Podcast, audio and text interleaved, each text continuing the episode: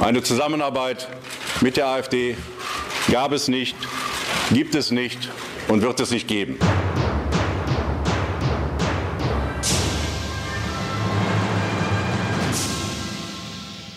Welkom bij Europa Mania. Duitsland heeft zich verslikt in een Turingse braadworst. Een braadworst uit de slagerij van alternatief Vuur Duitsland. En in Rome waren de rechtse conservatieve politici uit heel Europa bijeen. Van Viktor Orbán tot Thierry Baudet. En in Polen draaien de politici de duimschroeven van de rechters nog een keer aan. Dus we gaan ons opmaken voor een rondje langs de rechtse velden in Europa. Maar er is meer, want waarom is Boris Johnson ineens zo enthousiast over Australië? En wat spookt oud-PVDA-voorman Diederik Samsom uit in Brussel? En Han Dirk en ik gaan naar Kerkrade. Waarom? Blijf rustig luisteren en dan kom je er vanzelf achter. Ik ben Jesse Pinster en ik hobbel namens BNR Nieuwsradio door de Europese Unie. En mijn naam is Han Dirk Hekking, Europa-verslaggever van het FD. Han Dirk, laten we beginnen in Rome. Afgelopen dinsdag de volledige Haagse parlementaire pers was op zoek naar Thierry Baudet. En waar bleek hij te zijn? In Rome. Ja. wat had hij daar te zoeken? Nou, er was een, eh, een congres van, van rechtsconservatieve eh, personen, schuine streep stromingen, schuine streep partijen, schuine streep instanties. En die waren bij elkaar daar om elkaar gewoon uh, te bediscussiëren over wat er allemaal speelt in Europa en hoe het moet met de wereld. En ga zo maar door. En dan krijg je dit soort teksten van Baudet. We have values that we share in each of our several movements. We want to stop mass immigration from Africa and the Middle East. We want to break away from the climate change mystique, which is taking from us our way of life and our economic uh, wealth. And thirdly, we want to restore a pride uh, in European culture. Ja, dat waren wel een beetje zo de thema's die uh, daar bediscussieerd uh, werden, volgens mij. Hè? Ja, nee, klopt. Uh, er waren inderdaad een aantal uh, grote politici tussen aanhalingstekens uh, aanwezig. Los van Baudet heb ik het dan over de Hongaarse premier Viktor Orban. Uh, wat interessant was om te zien was dat Matteo Salvini, de leider van, van de Lega, de rechtsnationalistische partij in mhm. Italië, die nog steeds in de peilingen de grootste is, dat die op het laatste moment gewoon toch zijn aanwezigheid introk. Hij kwam gewoon niet opdagen. dat was vreemd, omdat iedereen ervan uitging dat hij samen met Orban wel een soort herhaling zou gaan doen van het ja, feestje dat hij vorig jaar voor de Europese verkiezingen had. Daar hadden ze eigenlijk een soort gezamenlijk idee van... ja, we gaan de Europese politiek herijken, veranderen. Een beetje aan, ja, met dezelfde thematiek zoals de heer Baudet eh, net eh, naar voren schoof. Maar plotseling kwam Salvini niet. Waarom is niet helemaal duidelijk. Maar Orbán stond er dus alleen. Maar er stonden wel een hele hoop andere geestverwanten. Die stonden daar wel. En ja, het was nog lang onrustig, heb ik gehoord. Je zou natuurlijk kunnen denken dat Orbán misschien niet met Salvini wil praten, omdat hij net te horen heeft gekregen dat hij toch binnen de christendemocratische familie in Brussel mag blijven. Althans, dat hij geschorst blijft, maar er niet uitgeschopt wordt. Dat is het in ieder geval niet, want ik zag toch op zijn Facebook weer langskomen dat hij dan misschien op die conferentie Salvini niet gesproken heeft. Maar gelukkig had hij wel tijd om gewoon één op één met hem nog af te spreken. Maar dat gold ook voor Berlusconi. Heb je die foto gezien met Berlusconi? Berlusconi was hartverwarmend. Die, dat was een soort. Nee, veel ornamenten in de kamer. En dan was er een beetje een soort lage grote stoel waar Berlusconi dan op zat.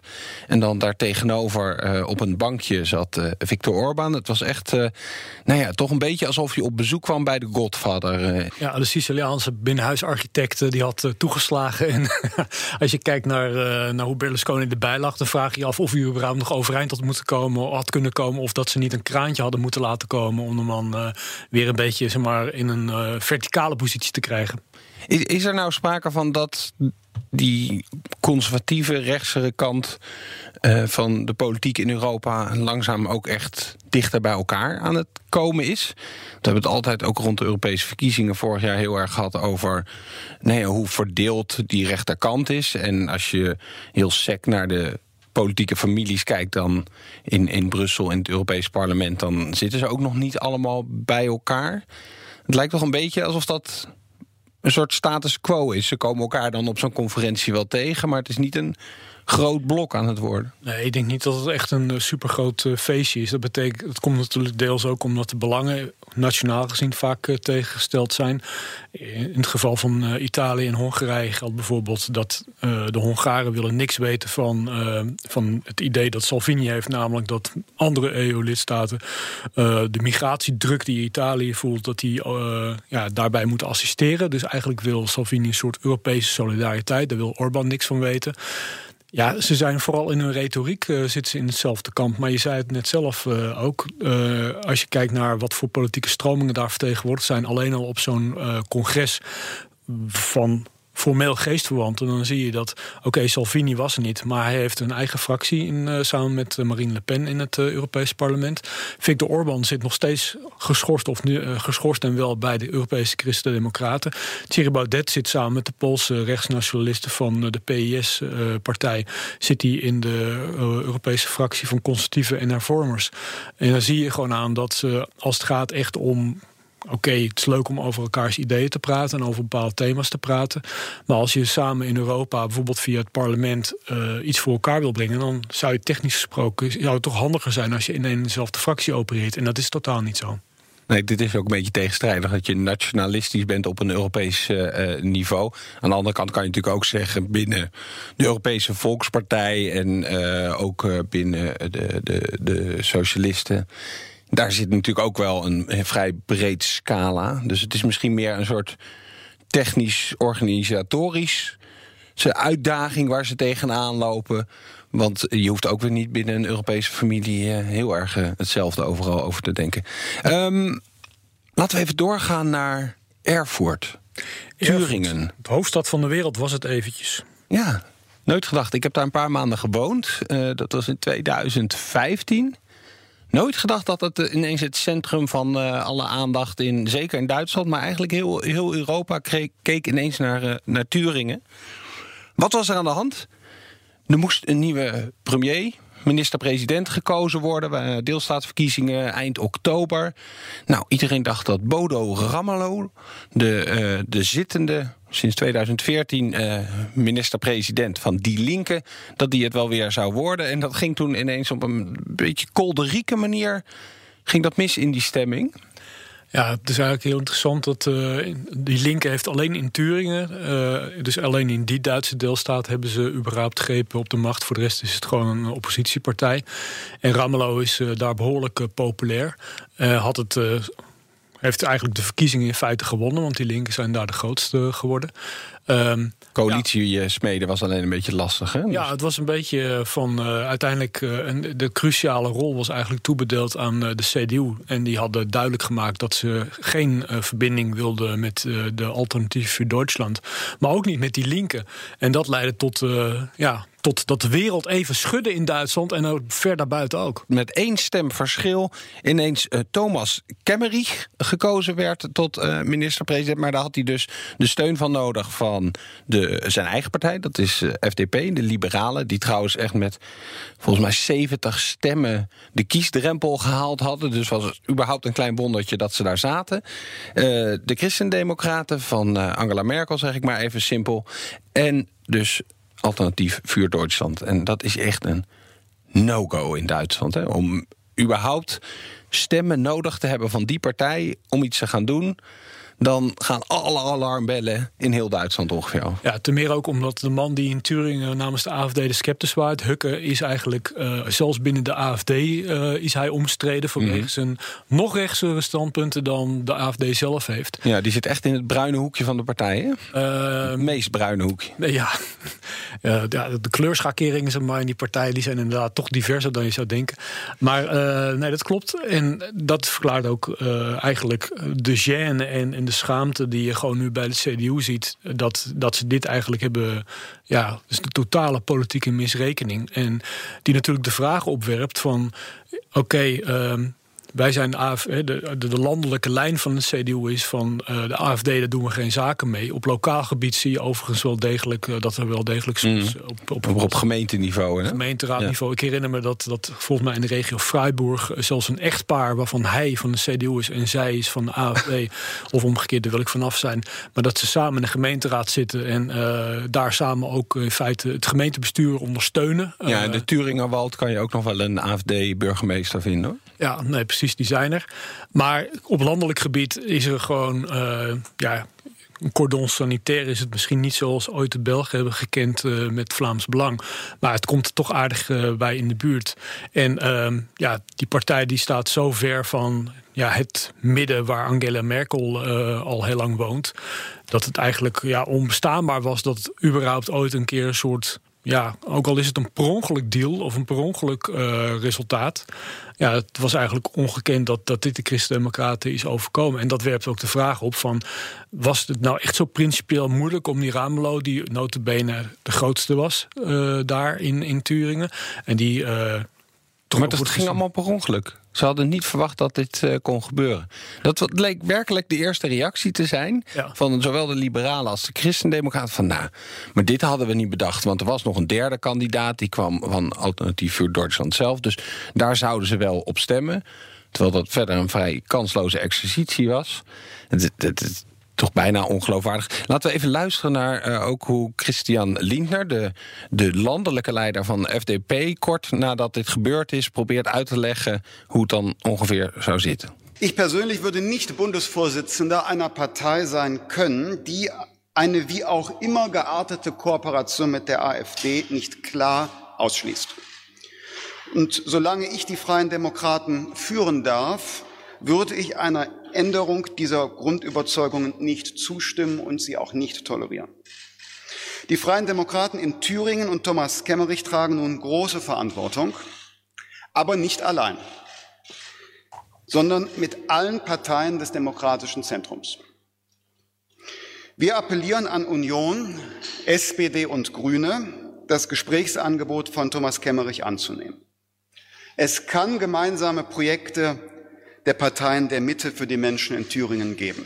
Als ik het zelf eventjes ongeveer samenvat, is het. Uh, wij willen natuurlijk nooit samenwerken met AFD. Dat dit gebeurd is, is ja, een beetje ongelukkig, niet zo handig. Maar nu is het juist aan anderen om deze rotzooi op te gaan lossen. Onze premier te laten zitten en ons steunen, zodat we niet afhankelijk zijn van de extreemrechtse of in ieder geval uiterst rechtse partij ja. die op ons gestemd heeft.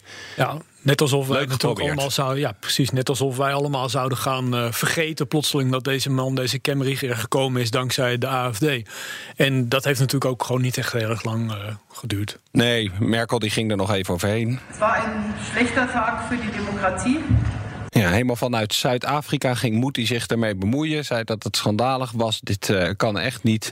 En nou, hoe lang heeft het hele premierschap bij elkaar van de heer Kemmerich nou geduurd? Ja, 22 uur, denk ik. Ja, van misschien nog net de 24 en toen uh, zei hij dit. Zusammen mit meinen Kollegen der Landtagsfraktion der Freien Demokraten haben wir beschlossen, die Auflösung des Thüringer Landtages zu beantragen. Eine Zusammenarbeit mit der AfD gab es nicht, gibt es nicht und wird es nicht geben. Was misschien verstandig geweest als hij dat gelijk na de stemming uh, had geconcludeerd. Dan hadden we niet deze hele ruil gehad. In Turingen is natuurlijk ook wel wat hier achter speelt, van los van alle politieke geschuif en uh, nou ja, de, de, de schade die christendemocraten en liberalen hier oplopen, is gewoon de, de, de geschiedenis die hierin doorwerkt. En Turingen is, is de, de deelstaat geweest waar Hitler voor het eerst een minister heeft gehad. Al na verkiezingen in 29, 1929, dus begin 1930 had je daar een minister van de eh, NSDAP. En het is een beetje de, de, de proeftuin geweest van wat de nazi's wilden. En nou, er gebeurde bijna exact hetzelfde als 90 jaar geleden. Althans, die eerste paar stapjes. Dus ja, dan begrijp je misschien ook de, de, de, de nou ja, vrij heftige reacties die uh, gelijk loskwamen. Ja, Kemmerich is natuurlijk gewoon geen, heeft geen enkele zeg maar, band met, met de AFD. Maar ja, hoe je het ook bent of verkeerd, het feit dat hij werd gesteund door die partij en in het zadel kwam dankzij die partij, geeft die partij ook gewoon legitimiteit. En het zou de opmaat kunnen zijn tot veel meer van dit soort ja, ook al was het geen uitgesproken stemverband of stemverbond. Het zou een opmaat kunnen zijn tot veel meer praktische en pragmatische deals. Was geen deal, het was per ongeluk. Maar ja, je weet gewoon niet hoe het zich verder had ontwikkeld. En nu weet je het trouwens ook niet. Want wat voor gevolgen zal dit hebben als er nieuwe verkiezingen komen in Turingen? Er is één moment uit die uh, paar maanden dat ik in Erfurt zat... wat ik uh, niet snel zal vergeten. Ik was bij een publiek debat. Daar zat een oud hoofdredacteur van de lokale krant. En dit was 2015, dus dat was een beetje in de periode... dat de AFD nog aan het uitvinden was welke kant ze nou eigenlijk opgingen. Want je had een vleugel binnen die partij die vrij eurosceptisch... vooral heel erg kritisch op de euro was. En, maar eigenlijk nog vrij liberaal. En je had dus de, gewoon de echte rechtse anti-migratievleugel. Nou, inmiddels weten we dat die vleugel echt gewonnen heeft. En dat is de, de Björn Hukke-vleugel, zeg maar. Maar die discussie was toen gaande. Dus er was iemand in het publiek die tijdens dat gesprek daar heel voorzichtig iets positiefs wilde zeggen over het AFD en de, de plannen die ze hadden.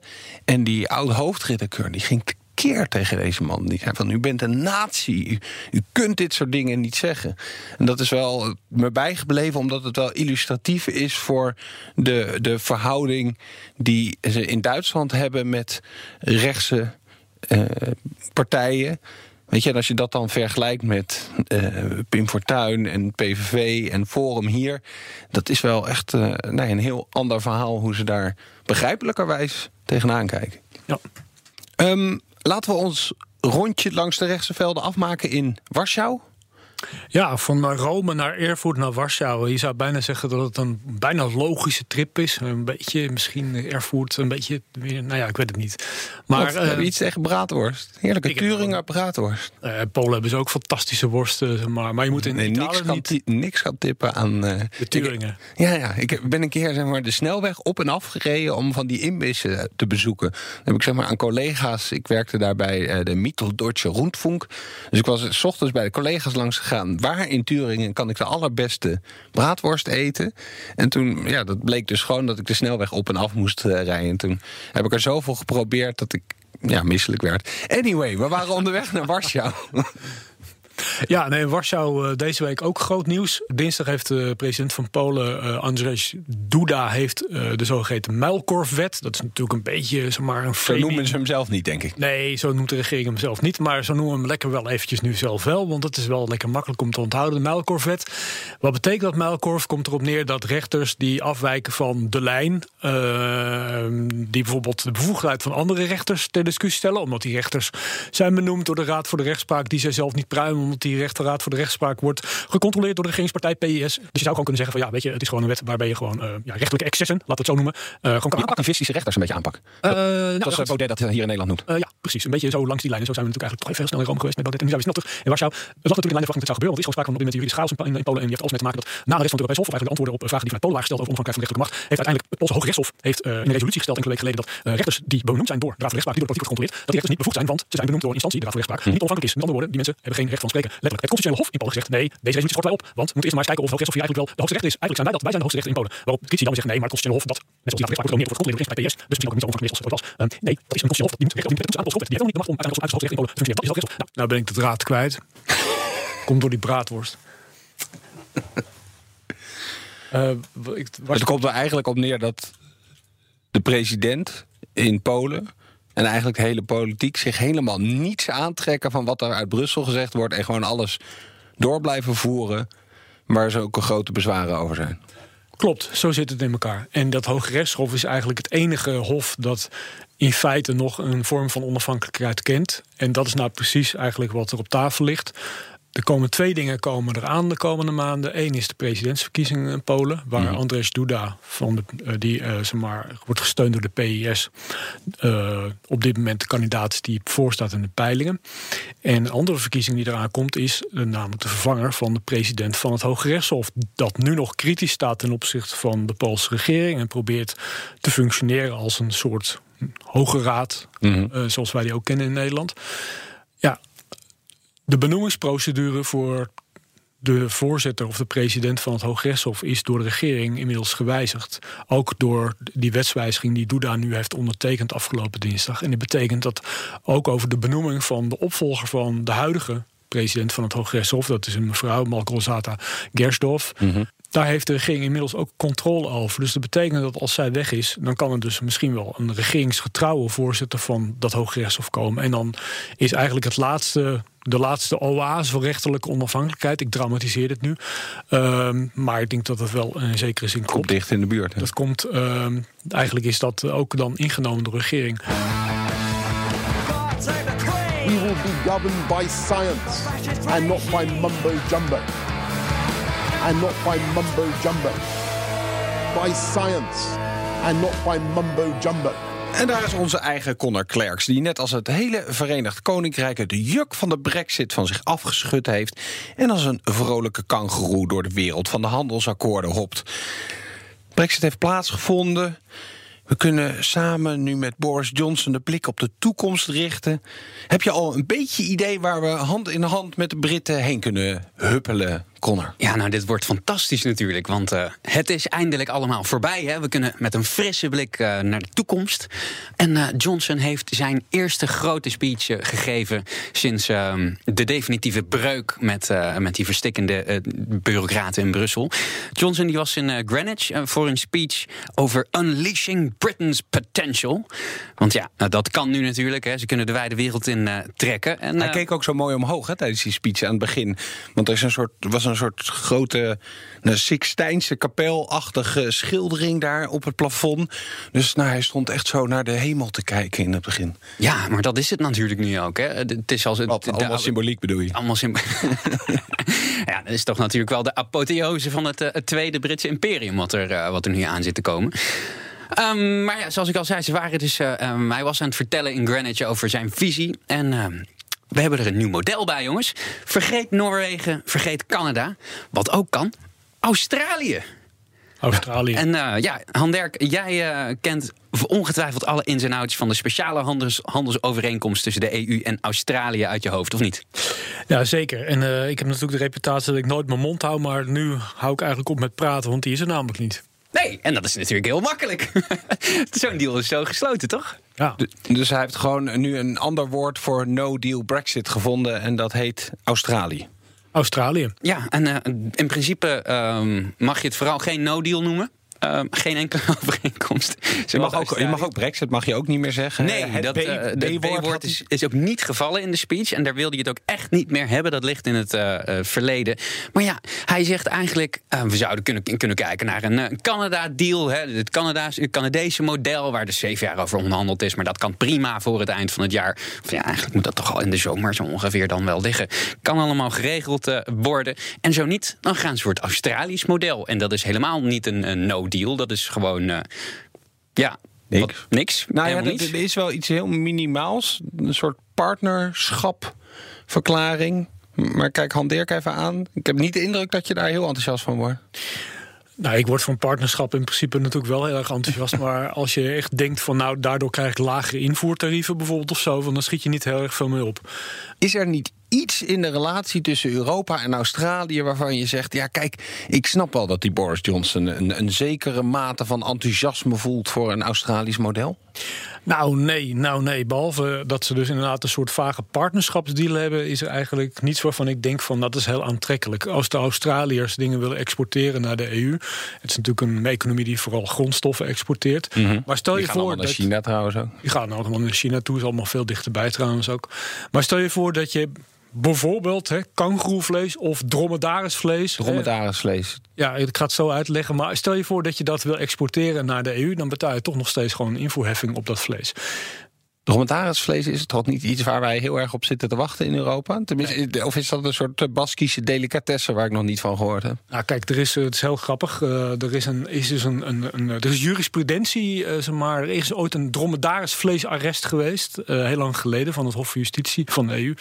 In Luxemburg, een jaar of acht negen geleden uh, speelde het volgende. Er was een uh, importeur van vleesproducten in België. En die dacht van, uh, ik wil dromedaarsvlees importeren. Geen idee waarom, vraag me niet. Ik heb het nooit gegeten.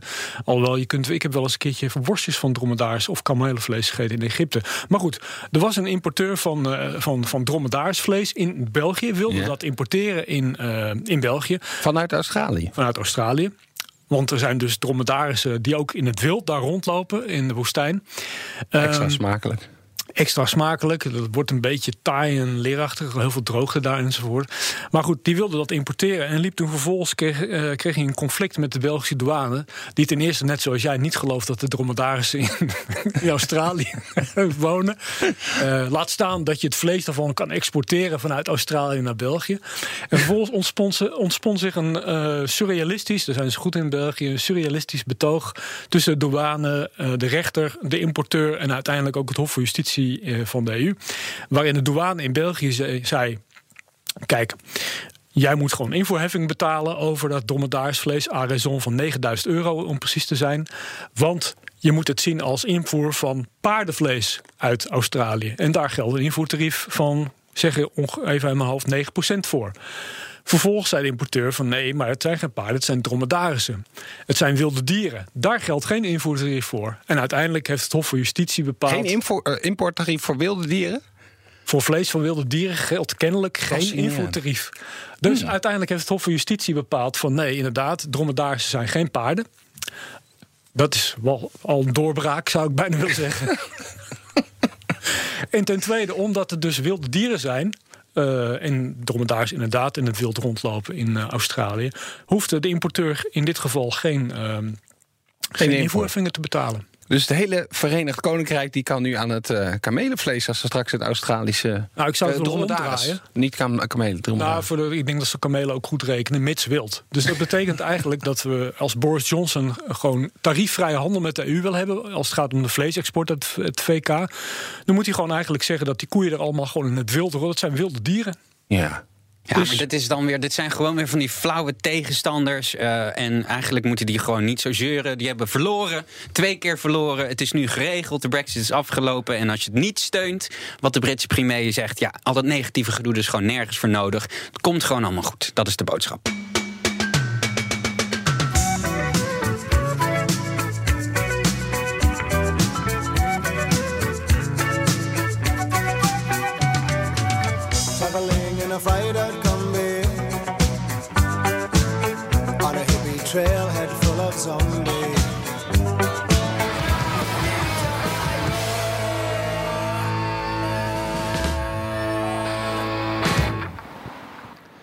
Dirk, waar staan we? Ja, we staan eigenlijk in een heel rustige Zuid-Limburgse omgeving. In beetje een heuvels? Beetje heuvels, beetje moderne architectuur. Er staat een soort bunker achter je ook hoor, een soort halve koepel. Ja, het zou ook nog een soort gasfabriek kunnen zijn misschien bijna. Maar ik denk niet dat het het is. Het is gewoon een uh, ongetwijfeld met misschien Europese subsidie zeg maar, neergezet uh, congrescentrum. Waarvan alles gebeurt om deze regio natuurlijk gewoon uh, leven. Welke regio zijn we dan? Zuid-Limburg. We, zijn in Zuid we zitten in Kerkrade. Dat hoorde je toch al? De, de, de, goede luisteraar die herkende onze beschrijving van de omgeving natuurlijk uh, direct. Ja. Uh, waarom zijn we naar Kerkrade afgereisd? Vandaag is een werkbezoek van uh, de Eurocommissaris voor Demografie en Democratie, of eigenlijk vice-president moeten we zeggen, Dubravka Suica. Kroatische. De Kroatische Dubravka Suica, sorry. Uh, de Kroatische, ja, vroeger in het Europees Parlement gezeten, ook oud-burgemeester van uh, Dubrovnik geweest. Maar nu dus verantwoordelijk voor twee grote problemen die Europa heeft, namelijk vergrijzing en democratie. De krimpregio's. Dus nou ja, gaan eens kijken of ze ons wat meer kan vertellen over hoe ze vanuit Brussel willen zorgen dat we niet allemaal naar de stad trekken. Bring me some water. Water? Water ook? The reason why I came here today to this Limburg uh, region is to see one of the uh, uh, pract best practices, one project, which I, I, I, will see it later, so I hope uh, it will uh, help us a lot. But there is uh, you can't you don't we don't have common approach each we have to uh, look for tailor-made uh, uh, tailor-made solutions. So each region has different ideas and different uh, setting, and we have to uh, do it, of course, from European level to help them, but national level, regional level, local level. So everyone should be included and tailor-made. There is no common approach. So could you give us some kind of insight of overview of what's the challenges that Croatia is facing right now when it comes to depopulation and what are the answers that, of the government? First of all, uh, you, as you know, I'm here on behalf of the European Commission, not on behalf of Croatia. Mm-hmm. I can say that uh, demography is one of the very important uh, parts of our politics, and one of the, um, the what a coincidence that uh, my portfolio is democracy and demography. So. I really uh, find it good. Uh, so uh, Europe is uh, faced with uh, many demographic challenges as, as, well as Croatia. So uh, I hope that during this term I will be able to find good solutions for all European countries, including Croatia. Uh, what, what, kind of challenges are we talking about? We are talking about demographic change at the moment. So, demographic change, uh, if you have read uh, my mission letter from Ursula von der Leyen, then you must have seen that demographic change is a, a real problem in Europe as a whole. And uh, mm, you also might be wondering what is the what is the bond or link between democracy and demography. And if I may immediately try to respond to this uh, question is that um, uh, people who um, feel left behind in the areas uh, which uh, are depopulated because of, of course, uh, lack of uh, jobs, lack of infrastructure, um, lack of prosperity, and they are moving to some other areas. Sometimes because they marry or whatever. So people are moving from different reasons. But one of the reasons is better standard, and this is the reason why we want to uh, uh, revive the life in rural areas. So the, one of my next goals is long-term vision for rural areas, which means connectivity, talking about broadband internet, talking about um, uh, new modern technologies, and mm. then if they have this, they, the jobs can be created there. You can work remote from homes, like it is the case in Finland or some other countries. So this is very this is long-term strategy, but um, we have to start engaging in this. But if it's such site Pacific, region Pacific, it wouldn't be better to just leave it to the regional, national level to yeah, make we, those decisions? Yeah, we are leaving to them, of course, but we will help from European level. So we don't want to intervene. As I said, it's member states' competence but, uh, when we talk about social uh, affairs, but uh, Europe can help with funding. Europe can help with regional funds. You knock on the door of your colleague Frans Timmermans, who's from here, before yeah. you came here just yeah, to get a sense of I, where I, you're going. Yeah, I make I make him know that uh, uh, I advised him that I'm going to his region, so he knows that I'm here today, and we have very very good cooperation in uh, in the college since uh, his uh, portfolio is also very important, and uh, we are, we are working together on some in some fields.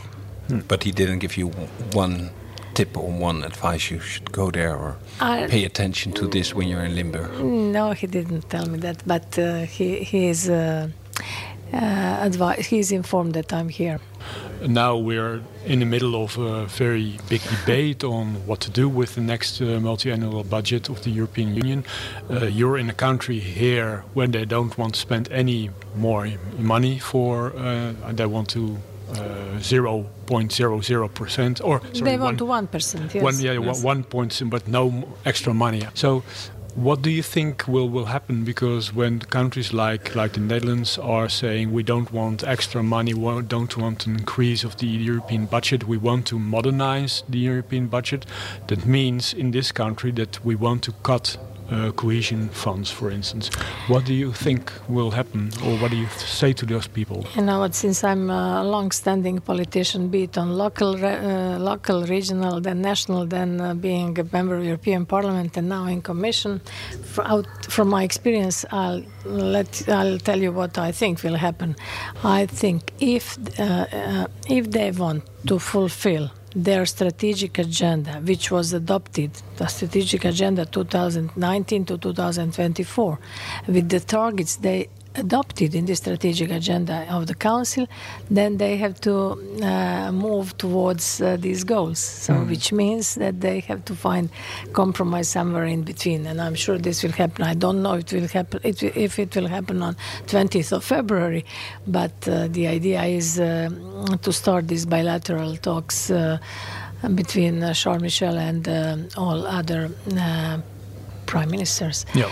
So uh, I think cohesion policy is very important tool. Yeah, I, I don't know if you are aware, but there are a lot of divergence and differences among different member states, especially uh, especially between new member states and older ones like yours is. Mm-hmm. So if you want to, if, if we if we go to the very very uh, heart um, of the word cohesion, of the meaning of cohesion, then mm-hmm. we would like to have Europe uh, evenly developed, which means that cohesion funding is very important and cohesion policy is very important. And uh, I'm looking forward to an agreement. I think everyone has to a little bit adapt to the situation, but when we talk about uh, council, they adopted strategic agenda. If they want to uh, fulfill their goals, then they have to move towards these goals, and that means more money. Let me just move quickly to a couple of things that are happening in, in member countries that see, uh, the, especially these demographic challenges. If you look at Poland, they uh, use a lot of subsidies to get families to have more children, for instance. If you look at Hungary, they use the, the lower taxes. Are those uh, ideas you're looking into as well to make that part of the, the program?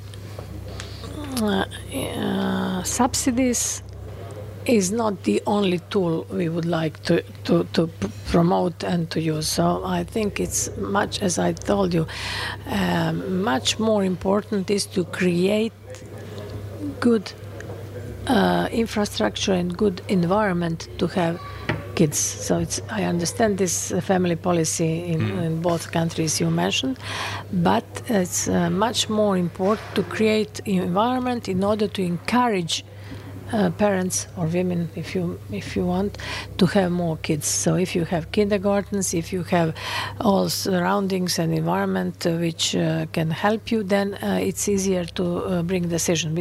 Because once you give subsidy, you give it once and then you have more kids. And then you have to educate these kids. You have to uh, spend more and more money and uh, you are still poor.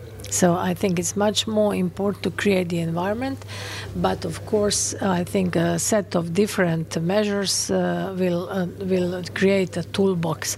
With hindsight, the accession of uh, several member states from Middle and Eastern Europe to the EU, do you think in those countries the attraction of working in the West was somehow overlooked by, by governments in the East?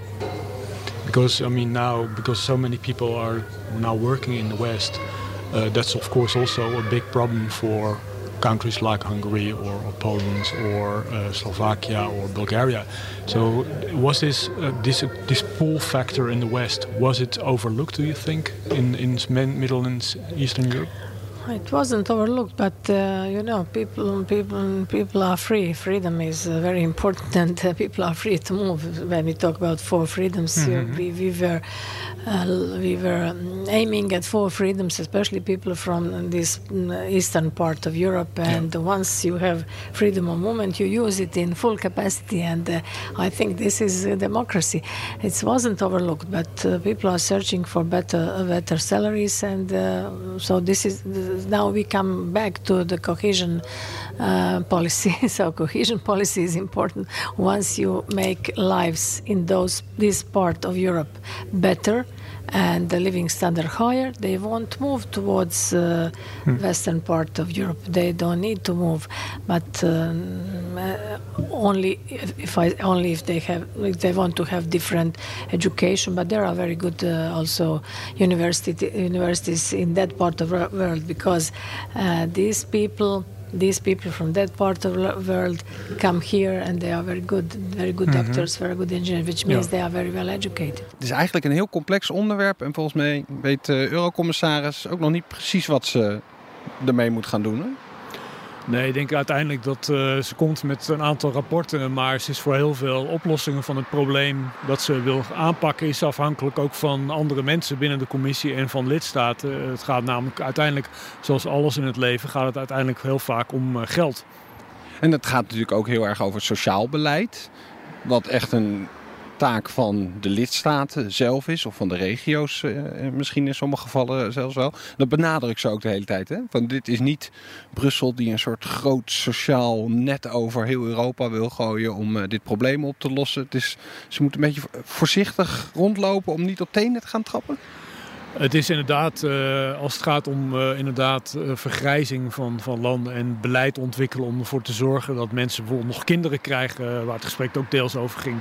Ja, dat is natuurlijk, je wilt, het laatste wat je wil is kop in de krant, want Europa wil dat u meer baby's krijgt of maakt.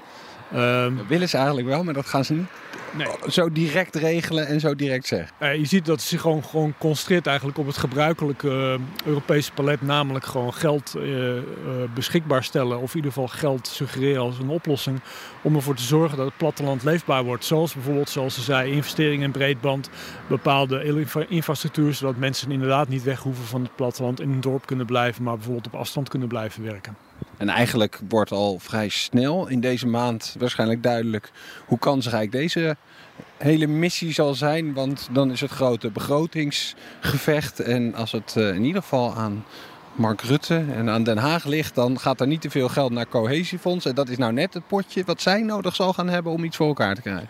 Dat is precies uh, dat, zoals je het zegt. En afgelopen zondag was natuurlijk in, in Lissabon waren de eh, de tegenhangers van de zuinige vier, waaronder Nederland, de tegenhangers van 17 landen, die waren in Lissabon om te praten uh, over het instand houden en overeind houden. En als het even kan ook met de inflatie verhogen van het geld dat beschikbaar is voor regiosteun in Europa. En dat zijn dus 17 lidstaten, waaronder ook Kroatië, waar deze eurocommissaris vandaan komt.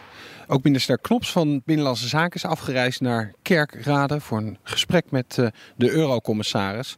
Dat is dus een gesprek met aan de ene kant van de tafel de Europese Commissie, die benadrukt hoe belangrijk de cohesiefondsen zijn. En aan de andere kant het Nederlandse kabinet, die vindt dat het allemaal best wat minder mag met al dat geld wat naar cohesie gaat. Geld waar misschien een regio als deze in Limburg wel van profiteert. Ja, Nederland heeft natuurlijk al jarenlang uh, beleid uh, tegen de krimp. Samen met de regio's, met gemeentes, provincies. Dus ik denk dat wij veel kunnen bijdragen aan, uh, aan alles wat er in Europa op dat vlak gebeurt. Er zijn natuurlijk veel landen in de Europese Unie die daar ook mee te maken hebben. Soms op nog veel grotere schaal. En nou, de kennis en ervaring die wij hebben opgedaan kunnen we delen met andere landen. En u zit dus helemaal niet te wachten op hulp bij wat u hier aan doen bent? Want ik bedoel, het is natuurlijk wel een proces wat nog aan de gang is. Het is niet afgerond hier. Nee, zeker niet. Uh, kijk, de eurocommissaris heeft natuurlijk uh, een, nieuwe verantwoordelijkheid gekregen. Dit onderwerp was nog niet eerder zo nadrukkelijk belegd. Zij maakt een ronde door de lidstaten om te kijken wat er allemaal gebeurt en waar de best practices zitten, de goede voorbeelden. Nou, die zitten er in Nederland heel wat. Dat heeft ze ook vandaag kunnen zien in Kerkrade. Uh, en ik wil gewoon een goede relatie onderhouden om ook die kennis die we hebben in Nederland uh, daar te brengen waar die moet zijn. Namelijk bij die eurocommissaris die ook met haar plannen daar rekening mee kan houden. En we willen natuurlijk wel dat er uh, ook uiteindelijk plannen op tafel komen die, die ook positief zijn voor Nederland. Ja, want ook projecten hier die zullen links en rechts ook wel geld uit Brussel krijgen, toch? Ja, zeker. ik ben zelf verantwoordelijk voor de grensregio's. En wij krijgen de afgelopen jaren allerlei geld uit Brussel met name gericht op grensoverschrijdende samenwerking. Om die grenzen die er toch zijn, om die zo onzichtbaar mogelijk te maken. Door uh, zowel economische ontwikkelingen, infrastructuurontwikkelingen mogelijk te maken. En daar willen we vooral mee doorgaan. Dus dat zal ik ook tegen haar uh, gaan zeggen. Is het dan niet vreemd dat u onderdeel uitmaakt van een kabinet wat in Brussel heel hard aan het onderhandelen is om de cohesiefondsen een stuk kleiner te, krijgen. Terwijl dat vaak de fondsen zijn die, waarvan regio's zoals hier in uh, Limburg profijt van hebben. Nou, wat wij zeggen als Nederlands kabinet is dat we niet willen dat die begroting van de EU uh, eh, ongebreideld uh, groeit. want daar moeten alle lidstaten natuurlijk aan bijdragen. Daarbinnen, binnen die begrotingen, zijn we natuurlijk wel altijd voorstander geweest van die fondsen. Met name ook die fondsen die leiden tot extra innovatie en grensoverschrijdende samenwerking. Maar we vinden wel dat op een aantal momenten en manieren beter gekeken kan worden hoe die gelden worden uitgegeven. Maar juist, die, die, kijk, Nederland is juist een land wat door zijn, zijn ja, goede grensverhoudingen met Duitsland en België en nu wat minder met het Verenigd Koninkrijk, belang heeft bij zo min mogelijk grenzen. Dus wij zijn een handelsland. Wij willen graag ook in die regio's de leefbaarheid op peil houden, mensen daar laten wonen. Wij zijn afhankelijk van goede infrastructuur, dus dat hoort er allemaal bij. Maar u zegt het ook, of het kabinet zegt ook, die cohesiefondsen, daar kan best wel 25% vanaf of 20%. Het landbouw geldt hetzelfde. En dan herhaal ik mijn vraag, ja, dat profiteren ze hiervan dikke kans dat ze dan in Brussel de keuze maken van, nou ja, als we minder geld hebben, dan gaan we dat misschien maar in regio's in Oost-Europa uh, steken waar armoede groter is en niet meer projecten in Limburg helpen. Kijk, uh, Nederland is er steeds netto betaler, dus dat betekent uh, wij leveren een hele grote bijdrage in de EU. Wij praten ook over hoe we die begroting in de hand kunnen houden, want die rekening die komt toch ergens liggen. Uiteindelijk ook dus bij de Nederlandse belastingbetaler. En daarbinnen, als je zegt van we willen die begroting binnen de perken houden. Daarbinnen hebben wij natuurlijk wel onze wensen. En die fondsen die we nu kunnen inzetten voor die grensregio, die blijven van groot belang. En daar blijven we ook uh, ons voor inzetten.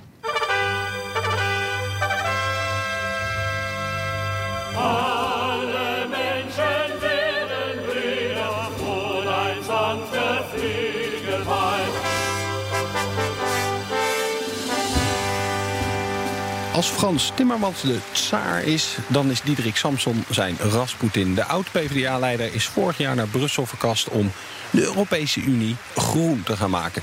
Als de rechterhand van Frans Timmermans, die in de schaduw van de Limburger van plannen beleid moet gaan maken. Is dat al een beetje aan het lukken? Dat kunnen we gaan vragen aan de FD-correspondent Matthijs Schiffers in Brussel. Matthijs, jij hebt Samson vandaag gezien in actie. Heeft hij dan een beetje naar zijn zin daar? Ehm, ja, hij was eh, uitgenodigd om te komen praten bij uh, de Nederlandse permanente vertegenwoordiging. Um, uh, volle bak moet ik zeggen. het was in het Engels de, de, middag. Er was ook nog een andere gast uitgenodigd, maar het ging daadwerkelijk om Dirk Samson natuurlijk. Die was ook het meest aan het woord. En nou ja, wat je merkt is dat hij dus, goed, hij is gepokt en gemazeld in de Haagse politiek natuurlijk, maar dat hij nog wel een beetje Ehm, de weg moet zoeken in de Brusselse bubbel, zoals hij dat zelf ook zegt. Uh, maar goed, hij heeft die klimaatdeal natuurlijk, waar hij zich in vast komt bijten. En uh, dat is wel een kolfje naar zijn hand. Want uh, ja, het klimaat is natuurlijk iets waar hij al, uh, ja, al, al sinds, sinds mensenheugenis zou ik bijna zeggen mee bezig is. Sinds Greenpeace. Greenpeace verleden, ja. inderdaad. En hij zei ook, ja, mensen hier in Brussel, die kennen me natuurlijk niet. De internationale pers, dus het eerste wat die doen is uh, op mijn Wikipedia-pagina kijken. En dan zien ze dat ik dus bij Greenpeace-activist ben geweest en, en, tien keer ben opgepakt, geloof ik, voor acties. maar goed, hij zegt, dat is wel allemaal heel erg lang geleden natuurlijk. Heb je nou een beetje een idee van wat hij nou precies moet gaan doen? Hij heeft de, klimaattafels in Nederland gedaan. Dus uh, nee, iedereen om een tafel uh, zetten en dan uh, tot plannetjes komen. Is dat eigenlijk een beetje wat hij ook daar in Brussel gaat doen? Nou ja, hij heeft het over uh, Brussel, veel, veel uh, silo's eigenlijk kent. Waarbij hij, gaf het, gaf het voorbeeld, er is, een groep mensen bezig om iets te doen aan de batterijtechnologie, om dat te clusteren, zodat Europa daar slagen in kan maken. Tegelijkertijd is een andere groep bezig om het afvalprobleem van batterijen op te lossen. En hij zegt, een van de dingen die er natuurlijk moet gebeuren, is om dat allemaal samen te brengen. dat er een beetje cohesie uh, tussen, dat, uh, tussen de, al die silo's komt. Dat is dus wel een van de dingen waar hij mee, mee bezig is, inderdaad. Het klinkt heel Brussels. Ja, dat klinkt enorm Brussels, ja. ja het werd, er werd natuurlijk ook een vraag gesteld van... Uh, joh, de, de, landbouw, uh, de, de, landbouwsubsidies, dat hele systeem... Hoe, uh, wat, wat wordt de rol daarvan in deze, in deze klimaatdeal? En toen, zei, en toen had hij het over het, het, het fort. hij noemde dat het fort cap, cap hè, de, de, de, Common Agricultural Policy. Uh, waarvan telefoonnummer nog niet. Ja, precies. Waarvan hij het telefoonnummer nog niet gevonden had. En uh, dat vond ik, vond ik wel een, een, treffende opmerking. Van, hij zei, van ja, bij wie moet je wezen als je daar wat aan wil veranderen? Uh, dat is natuurlijk altijd een grote uitdaging in Brussel bij de juiste mensen uitzien te komen. Het klinkt alsof hij nog een beetje aan het ronddwalen is daar rond de wedstraat. ja. Maar tegelijkertijd ehm, werd ook wel, zie je ook wel dat de politicus en hem nog, uh, nog actief is. Hè? Want er werd ook gevraagd van ja, je hebt de klimaatdeal nu. Dat moet dan, die, die doelen moeten nog in een klimaatwet uh, gegoten worden. Waar is dat nou eigenlijk voor nodig, zo'n wet? En toen zei hij, nou, het is vooral om, om de politici te disciplineren. Hij, zei, hij gaf het voorbeeld van uh, Al Gore, die met zijn uh, uh, klimaatwaarschuwingen naar Europa kwam. In, aan de voorraad van de financiële crisis. Nou, iedereen was daar wel vatbaar voor, voor dat verhaal. Maar toen viel Lehman Brothers om. En toen ging de politiek vijf jaar lang natuurlijk met iets anders aan de slag. Waardoor dat hele klimaatdossier stil is blijven liggen. Nou, om dat te voorkomen uh, en hij weet dat natuurlijk als, als politicus uh, als geen ander. Om dat te voorkomen is dus nodig dat die doelen ook in, een wet gegoten wordt. Zodat iedereen aan gehouden is. En uh, de discipline op zal brengen. Ook als er weer een vluchtelingencrisis uitbreekt of iets anders. waar alle politie achteraan gaan hollen. Dat dan toch ook wel duidelijk is dat die doelen gehaald moeten worden. Maar Matthijs, ik begrijp één ding niet. Of ik heb eigenlijk één conclusie getrokken naar aanleiding van dit verhaal. En het is dat Diederik Samson luistert dus niet naar de podcast Europamania. Foei. Want anders had hij gewoon geweten dat als hij gewoon dat Europees geld... Uh, dat als hij wil praten met mensen over landbouwsubsidies en dat soort werk en zo... dan moet hij gewoon bij uh, Johannes Haan, die wij vorige week spraken... moet hij even aankloppen. En Johannes Haan vertelde ons vorige week gloedvol... Uh, dat straks een kwart van de Europese landbouwsubsidies... dat die gewoon klimaat gerelateerd eh, moeten zijn. Uh, dus ja, ik weet niet precies welke gangen die doorloopt, die Samson uh, in uh, Brussel in het Berlaymont gebouw. Maar ik zou gewoon even kijken op het bord waar Johannes Haan zit en misschien dat hij iets kan vertellen. Ja, maar goed, jij weet ook, Johannes Haan kan iets roepen, maar de lidstaten moeten er mij ook nog iets over zeggen, toch? Of niet? het is natuurlijk altijd even, en dan moet, en dan moet het parlement er nog een keer overheen gaan. Ehm, ja, dan heb je Dombrovskis in de commissie, die gaat weer over de centjes. En Frans Timmermans gaat weer over de klimaatpladdetjes. Dus alleen al binnen, binnen de commissie is het... Uh, dus we hebben, eigenlijk hebben we misschien wel een beetje begrip voor, uh, voor Diederik Samson... dat hij niet zo goed weet nou ja, waar die de hele tijd moet zijn? Ik wel, want ik, ik ben eigenlijk gelijktijdig met hem begonnen. En uh, ik, ik, leer ook nog iedere dag wat dat betreft. Uh, als ik een vraag heb, uh, bij wie moet ik nou eigenlijk wezen? Bij, wat is nou, wie, wie, is degene die mij dat kan vertellen? En wie is degene die uiteindelijk het laatste woord erover te vertellen heeft? Ehm, het is allemaal, dat is natuurlijk het, het probleem een beetje van Brussel. En daarmee zijn we aan het eind gekomen van Europa Mania voor deze week. Dankjewel voor het luisteren. En zijn er nou onderwerpen binnen de Europese Unie waarvan je zegt... ja, daar moeten ze echt eens een keer aandacht aan gaan besteden? Laat het vooral weten. Stuur dan even een mailtje naar mij. Dat kan op Pinster, dat is P-I-N-S-T-E-R, apenstaatje bnr.nl. Tot de volgende week.